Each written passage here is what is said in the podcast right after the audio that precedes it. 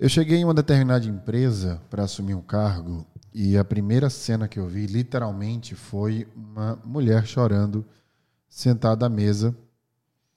E eu lembro de ver aquela cena e ficar um pouco perturbado com aquilo, sem saber o que era, mas com o objetivo de tentar ajudar, eu tentei iniciar um diálogo onde nós saímos da empresa e fomos para uma parte externa conversar. Nessa conversa, a pessoa nitidamente desequilibrada com as suas próprias emoções começou a tentar me explicar o que estava acontecendo e eu me dei conta de que ela estava tendo uma crise de ansiedade. E consegui entender que provavelmente aquela crise de ansiedade tinha sido proveniente de um ou vários burnouts. Ela estava apenas se referindo ao seu trabalho e o quanto ela não queria estar naquele lugar que ela estava. E o quanto ela queria apenas ir embora e nunca mais voltar. Desde esse dia em diante, eu me questionei muito, e olha que foi o primeiro dia, sobre o que eu mesmo estava fazendo num ambiente que tinha causado tanta dor em alguém. Acabei percebendo que mais pessoas tinham passado pelo mesmo. O mais importante de tudo isso é que eu comecei a compreender, conversando com estas mesmas pessoas que estavam sofrendo da mesma síndrome do burnout, é que elas não apenas sofreram durante sua presença naquelas empresas. Muitos anos se passaram e, mesmo assim, estas pessoas continuaram a ter requisitos, recaídas, mesmo trabalhando em empresas muito melhores, com uma vida muito melhor, sobre o mesmo episódio, como se fosse um trauma que tivessem vivido e tivessem tanto medo de vivê-lo de novo que o medo da existência de algo que não estava existindo causava aquela sensação novamente. Porque o cérebro não distingue o que é real do que não é. No No Brain No Gamecast de hoje, nós vamos questionar qual é o preço de trabalhar para uma empresa ruim.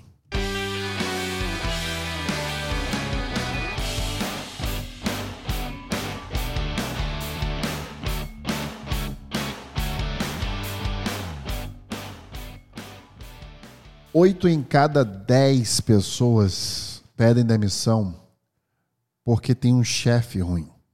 Esse é um dado de, proveniente de pesquisas feitas. E essas pesquisas indicam que as pessoas simplesmente, simplesmente, aliás, não conseguem se relacionar mais com seus chefes. E elas pedem demissão por isso.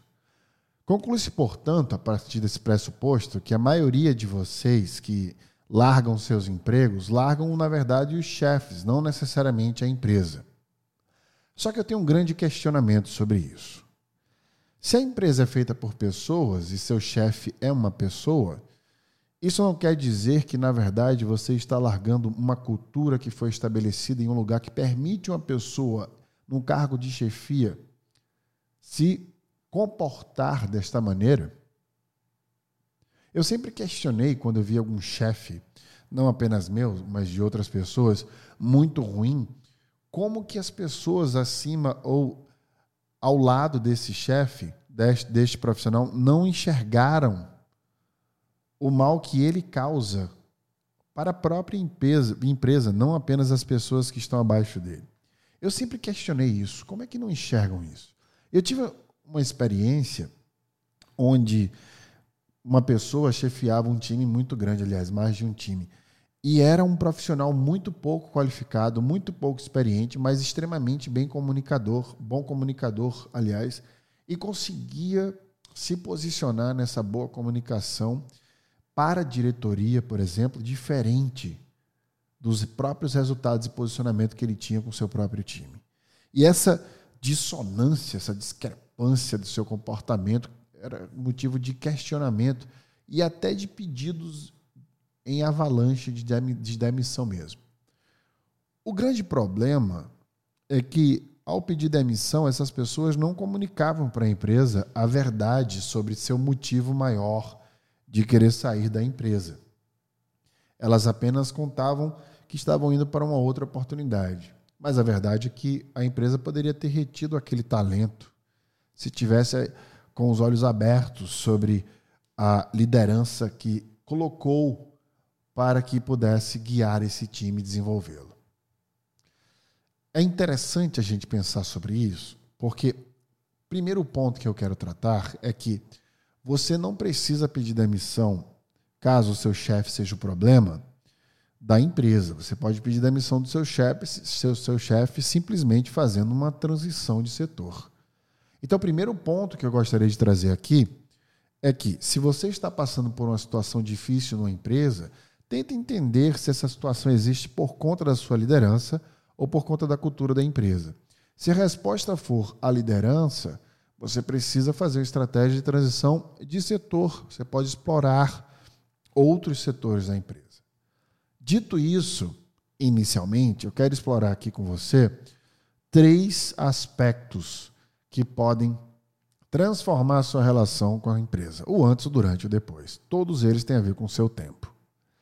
Então, primeiro a gente precisa te munir de informação para antes. O que você deve fazer antes para se prevenir de situações como esta? Principalmente você que tem um bom cargo numa boa empresa e larga tudo isso para ir para uma outra aventura muito por dinheiro, por exemplo, que está ok, isso não é errado, mas acaba quebrando a cara e tendo tomado uma decisão ruim, portanto, se prejudicado de alguma forma, não necessariamente na sua carreira, mas psicologicamente, por exemplo, tendo passado por uma turbulência e ter que refazer essa transição. Então, antes, durante, né, se você está vivendo isso agora, o que você deve fazer, como você deve fazer, e depois, caso você tenha tido algum trauma como você deve lidar com isso pela perspectiva de posicionamento profissional.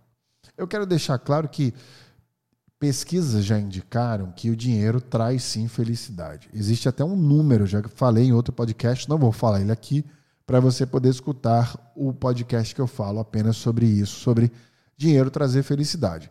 Eu falo, inclusive, em um outro podcast o que é felicidade, que é essa secretação, combinação de secretação de quatro neurotransmissores. Então, nós temos um ponto de entendimento onde o que é felicidade e temos outro, né?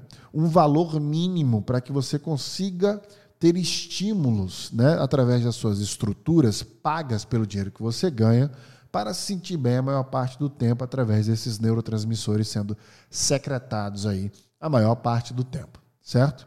Então, dito isso, a gente já sabe que ter dinheiro é importante. A gente já sabe que ter dinheiro suficiente é algo que você precisa, de fato, pensar na estratégia. Mas apenas isto e programar, focar nisto inicialmente é sim limitar a sua capacidade, a sua perspectiva. Vamos ampliar isso, mesmo que lembrando que eu vim de uma favela, né? Então eu não estou aqui romantizando você em relação ao quanto você ganha. É importante ter dinheiro e objetivamente buscá-lo. Mas é muito mais importante você ter um pilar contextualizado, onde dinheiro não é apenas o foco. Você pode, em qualquer estágio de vida, estágio de vida, aliás, buscar algo que te dê dinheiro, mas que muito mais do que isso, principalmente pensando a longo prazo. Então, o primeiro ponto que a gente precisa estabelecer do antes, caso você esteja nessa perspectiva, e a propósito, todo mundo que está me ouvindo está no antes para alguma coisa que vai acontecer no seu futuro, independente do seu estágio atual. Você precisa sempre escolher as empresas pelos seus valores pessoais. É simples. Você consegue entender os valores da empresa não só lendo no site dela, porque muitas vezes aquilo é mercadologia, né? aquilo é se posicionar de uma forma que talvez a cultura não represente. Mas o primeiro ponto é ler, de fato, o site da empresa, os valores que a empresa tem através do que elas estão falando em seus sites e afins. O segundo ponto é ir no Glassdoor, que é essa rede social que eu vou colocar na descrição para vocês terem acesso para que vocês possam ouvir e ler outros profissionais que estão ou passaram pelas empresas que vocês querem se candidatar ou que vocês foram convidado para algum, convidados para algum processo. Lembrando sempre que eu coloco muito mais informações no YouTube do, do Become. Então, se vocês quiserem acessar, inclusive o No Cast é um oferecimento da Become, né, essa é do Tech, arroba School é o Instagram, Become School, né, escola em inglês, é o YouTube e também o arroba Wesley Barbosa. Lá vocês vão encontrar mais estratégias além dessas daqui que eu vou passar para vocês agora. Então vai no Glassdoor, acessa o Glassdoor, acessa o que outras pessoas estão falando. E o terceiro ponto, dentro dessa estratégia do antes, é falar com pessoas que já trabalharam ou trabalham lá. Tentar extrair sinceridade, não apenas das coisas positivas, mas coisas negativas sobre a empresa. Quando vocês, e esse é o quarto ponto, estiverem dentro de um processo de entrevista que a pessoa que está te entrevistando pergunta: Você tem alguma pergunta que gostaria de fazer? Normalmente vocês tentam criar alguma pergunta legal para ver que está participando, prestando atenção, ou às vezes não pergunta nada. Minha indicação neste quarto ponto é perguntar: quais são os pontos desafiadores da empresa? O que, que você trabalhando aqui acha desafiador? O que, que tem aqui que você não gosta, que você gostaria de transformar, mudar, trazer uma outra perspectiva? É super saudável perguntar isso. Você vai ouvir, na maioria das vezes, uma resposta política melindrada, né? porque a pessoa está numa posição que talvez não consiga, de fato, te colocar uma verdade absoluta, mas, dependendo da informação que você possa extrair, é também super interessante para somar neste antes. O durante, ele é mais complicado, porque você já entrou numa empresa, percebeu que a empresa não tem uma cultura que se vende ou a cultura que você gostaria não tem match com seus valores. O que é que você faz? A primeira coisa é um plano financeiro. Este plano financeiro, ele precisa ser com o objetivo de fazer uma transição de carreira mesmo, de sair dentro daquela empresa. Ou seja, é o segundo ponto, fazer um plano para transicionar. E neste plano eu vou te ensinar alguns pontos. Mas voltando para o ponto financeiro, se você tem caixa para seis meses, tecnicamente, de acordo com dados, você já tem caixa para duas vezes o necessário, de acordo com o tempo que um profissional passa sem emprego, três meses em média. Ou seja, se você sai de uma empresa por demissão ou por pedido voluntário, em média no Brasil se demora em torno de três meses para você ser recolocado. Então, se você tem um planejamento financeiro de seis meses, você já tem caixa para duas vezes o necessário, sendo você um profissional ativo, estando aí do middle management, por exemplo, diretoria e até para baixo. Né? O que torna mais difícil é quando você é C-level ou um VP, por exemplo, de alguma empresa, demora um pouco mais para recolocação devido a de fato, estabilidade desse tipo de posicionamento, devido ao valor que você cobra no mercado, inclusive. O segundo ponto que eu já mencionei, que é o plano de carreira, ele precisa ser ter um melindre muito grande entre algumas perspectivas. Primeiro, quais são suas habilidades? E aí eu já falei em outro podcast aqui, e eu vou reforçar para você, que você precisa listar de 5 a 10 grandes conquistas que você teve na vida como você chegou até aquela conquista, por que você chegou até aquela conquista, e daí você tem respostas para te guiar nas suas habilidades. Porque essas perguntas vai fazer com que, vão fazer com que você responda como você teve a habilidade para colocar em ação né, e conquistar aquilo. Então, aqui já tem uma lista interessante de habilidades que você tem. Depois que você tem as suas habilidades na mão, Existem ferramentas, inclusive, para isto. Eu ensino muito na Become é, essas ferramentas para quem quiser, inclusive. A, a, próxima turma vai ser aberta, 11 mês que vem. Então, pode me mandar um inbox no Instagram ou pode procurar a gente em qualquer lugar que a gente responde para vocês com mais informação. Mas é, é preciso ter uma lista das suas habilidades pessoais. Com essa lista na mão, lista todos os setores possíveis através do Glassdoor, do LinkedIn e afins que você enxerga profissionais atuando com essas habilidades que você tem. Se você é um bom comunicador em frente a públicos, por exemplo, você já lista professor, palestrante, por exemplo, podcaster. Se você escreve super bem, escritor, você pode colocar colunista, por exemplo. Se você programa bem, programador, trabalhar com parcerias de tecnologia, enfim, uma infinidade de coisas. Coloque os setores que abraçam essas habilidades. Depois disso, você seleciona quais vagas nesses setores que podem, de fato, abraçar essas habilidades. Veja que a gente está criando um funil. Para facilitar tudo isso, comece desenhando as indústrias. Ou seja, uma vez que vocês têm as habilidades na mão, qual, qual a indústria que você gostaria? Aliás, depois desse funil também é algo que consegue te ajudar com muita precisão. Então, habilidades, setores e vagas. Quais são as indústrias que vocês gostariam de trabalhar? Por valores mesmo. Se nós temos, vamos listar cinco indústrias aqui: bens de consumo. Vou pegar três, fica mais fácil o raciocínio. Bens de consumo, finanças, né? setor financeiro e tecnologia, por exemplo. Pode citar mais se quiser, biotecnologia, educação, e aí vai. Pega, pega três a cinco indústrias. Neste exemplo, né, na prática, você tem que pegar muito mais do que isso para abranger bastante, ter um conhecimento maior sobre o seu posicionamento. Mas, por exemplo, aqui três já está bom. Dessas três, quais indústrias vocês absolutamente não trabalhariam? Setor financeiro, indústria bélica, por exemplo, indústria de tabaco, então você lista um bocado de indústrias, já arrisca todas as indústrias que você não trabalharia. Sobrou as que você trabalharia, né? muito menos do que você iniciou as suas pesquisas. Essas indústrias comportam os setores que têm matching com as suas habilidades?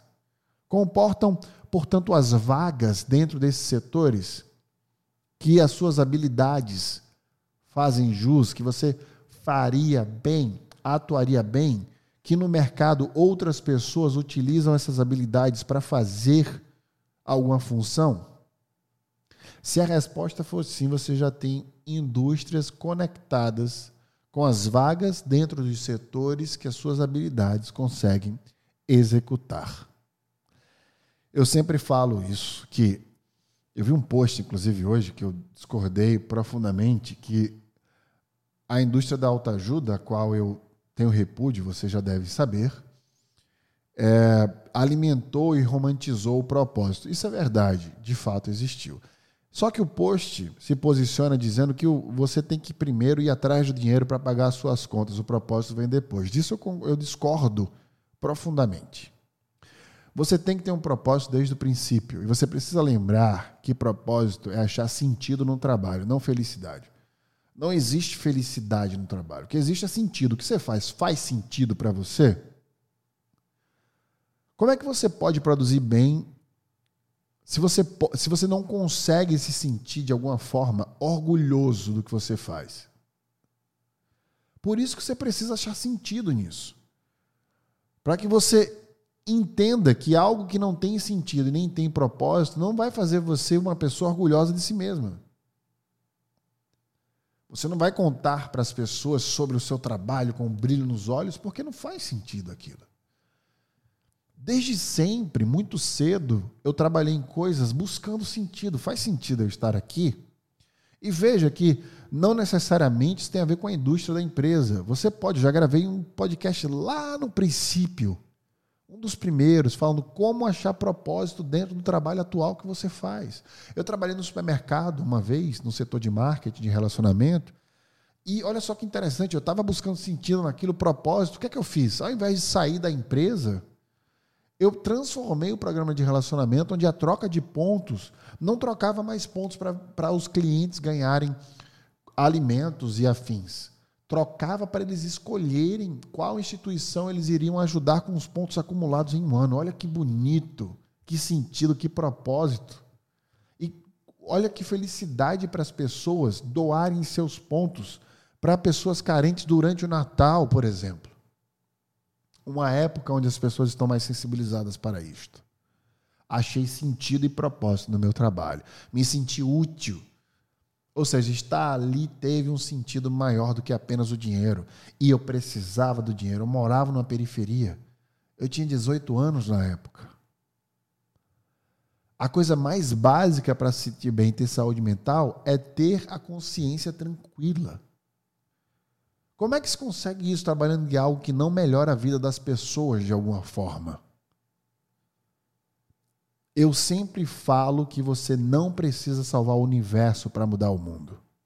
Basta melhorar a vida de uma única pessoa no que você faz. Porque, como eu disse inúmeras vezes e falarei sempre, este ditado aramaico: aquele que salva uma vida, salva o mundo inteiro.